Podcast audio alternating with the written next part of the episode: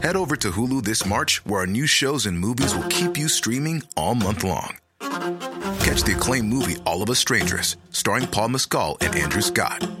Stream the new Hulu original limited series We Were the Lucky Ones with Joey King and Logan Lerman. And don't forget about Grey's Anatomy. Every Grey's episode ever is now streaming on Hulu. So, what are you waiting for? Go stream something new on Hulu.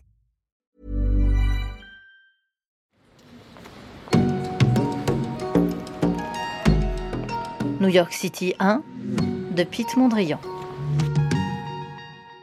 Dès les années 1913, assez tôt donc dans sa carrière, Pete Mondrian est parvenu à développer son propre langage pictural, fait de ses lignes exclusivement horizontales et verticales et de ses pavés de couleurs primaires qui vont être euh, toujours sa signature. Il est le fils d'un pasteur calviniste exalté. Il est donc élevé dans un milieu où l'on adore Dieu et il sera toujours sensible, Mondrian, à la dimension spirituelle de la peinture.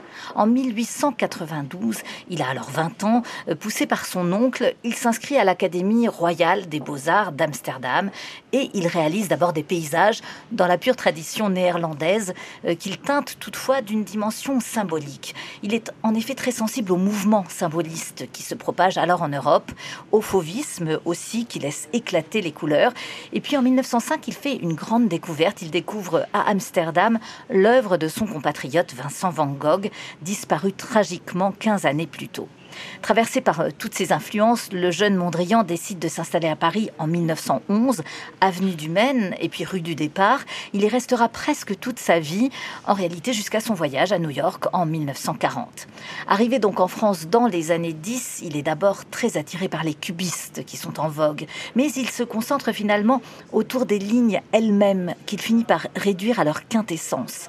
En 1909, il s'est inscrit à la Société de théosophie, une association internationale qui cherche à étudier les lois inexpliquées de la nature et qui dit placer la vérité au-dessus des religions, sa recherche plastique en sera très influencée puisque Mondrian n'aura de cesse de chercher à exprimer ce qu'il nomme entre guillemets la beauté générale. Il le fera avec beaucoup de rigueur mais aussi de joie comme nous le raconte à présent Anton Zatzepin qui est conférencier au Centre Pompidou. Quand il commence à fréquenter la société théosophique à Amsterdam, il va plutôt essayer de trouver un motif universel.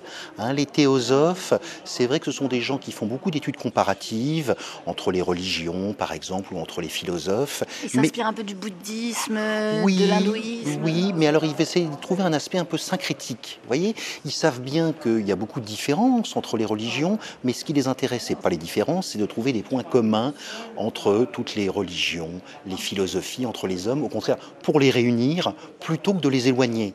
Et lui, sur ce modèle-là, alors c'est pas non plus un théologien, hein, vous voyez, c'est pas non plus euh, un philosophe, mais lui, ce qui va l'intéresser, c'est de trouver un motif universel, un motif qui serait commun, bien sûr, à toutes les sociétés, à toutes les civilisations. Un motif qui structure la, vie, qui structure euh, oui, qui, qui, structure, oui, ça serait aussi une espèce de correspondance. Hein, ce, ces quadrillages, ces grilles, pour lui, ça serait un petit peu la structure invisible de l'organisation du cosmos. Au-delà de le relier peut-être le ciel et la terre, ça permet aussi de relier tous les éléments du vivant.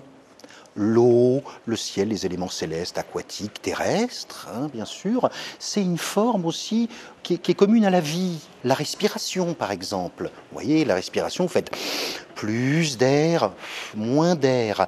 La vague, hein, il va beaucoup s'inspirer aussi lui-même du, phénomène de la houle. Elle arrive, elle repart.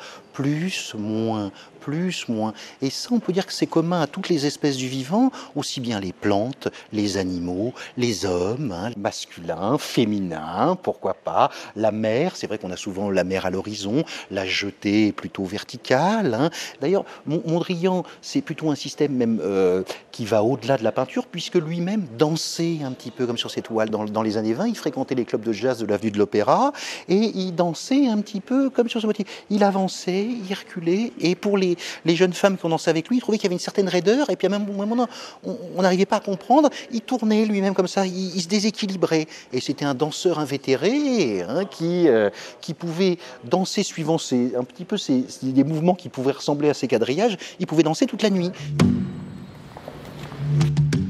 Ça, c'était dans l'air du temps. Mais là, la toile, elle est de 1942. Alors, quand est-ce que Mondrian arrive à, inventer, si on peut dire, ce, ce style si particulier qu'on lui connaît? C'est carré, c'est... Alors, c'est vrai, qu'il va inventer ses, premières grilles euh, à la fin des années 10, début des années 20. C'est vrai qu'on est dans une période très conflictuelle, la Première Guerre mondiale aussi. Et, donc, dans une situation conflictuelle, il va en plus essayer de, mettre au point, j'allais dire, un motif universel hein, pour réunir les hommes, pas pour les éloigner. Et donc, on va voir les premières grilles. Alors, les, premières grilles, par contre, pour toute la période européenne, hein, donc avant 1940, quand avant qu'il parte aux États-Unis, avant qu'il parte aux États-Unis à 1940, les, les bandes sont noires.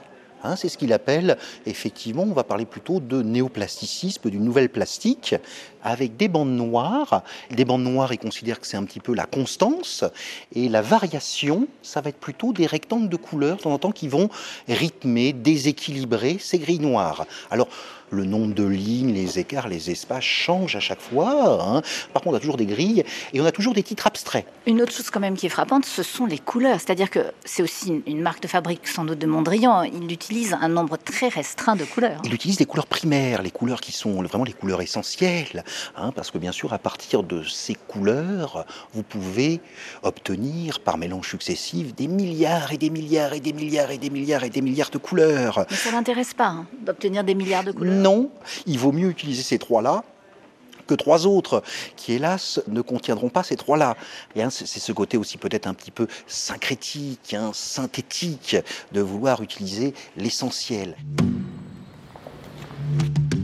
Mais alors, qu'est-ce qui change vraiment dans sa peinture quand il arrive à New York et qu'il commence à peindre aux États-Unis? Il s'inspire un petit peu du schéma de la ville, hein, une ville moderne, construite d'après un schéma, bien sûr, de son dynamisme. Et là, ce qui change, puisque les grilles sont enfin colorées, c'est aussi l'idée qui, pas, simplement l'idée, hein, mais le rythme qu'il trouve à New York. Si vous voulez, New York, pour lui, c'est un nouveau soleil. Hein. Il, il, vient de quitter l'Angleterre qui était bombardée. En 1940, les bombardements allemands, le Blitz a commencé donc euh, il sort des ténèbres. Et là, au contraire, il arrive à New York. Il y a de la lumière partout. D'ailleurs, comme Fernand Léger, il dit que c'est le plus grand spectacle du monde. Il a l'impression que la ville ne s'arrête jamais, qu'elle est toujours en train de se transformer.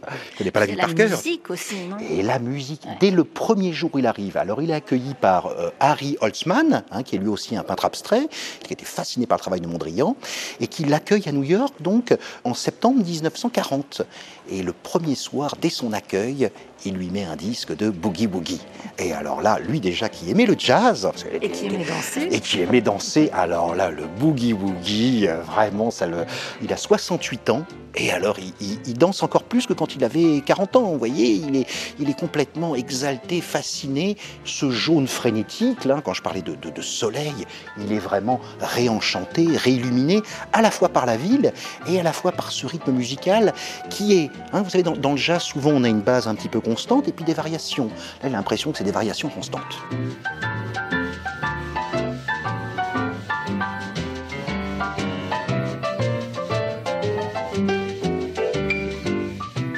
Avant ces folles années américaines, c'est-à-dire de 1917 à 1924 pour être précis, Mondrian, il faut le mentionner, va appartenir au mouvement de Stil, le style, fondé par son compatriote Theo van Desburg. Ensemble, ils inventent littéralement le néoplasticisme, entouré de peintres, de poètes, de sculpteurs, d'architectes. Ils rêvent en fait d'un art formel, abstrait, qui serait dénué de tout sentimentalisme, lyrisme ou même individualisme. Un art qui peut se traduire dans un fonctionnel aussi bien que sur une toile. Et d'ailleurs, Mondrian possédait à Paris, euh, rue du Départ, un atelier fascinant que venaient visiter bien des artistes. Y pénétrer, c'était alors comme évoluer à l'intérieur d'un des quadrillages de Mondrian qui aurait pris tout simplement, si on peut dire, une troisième dimension.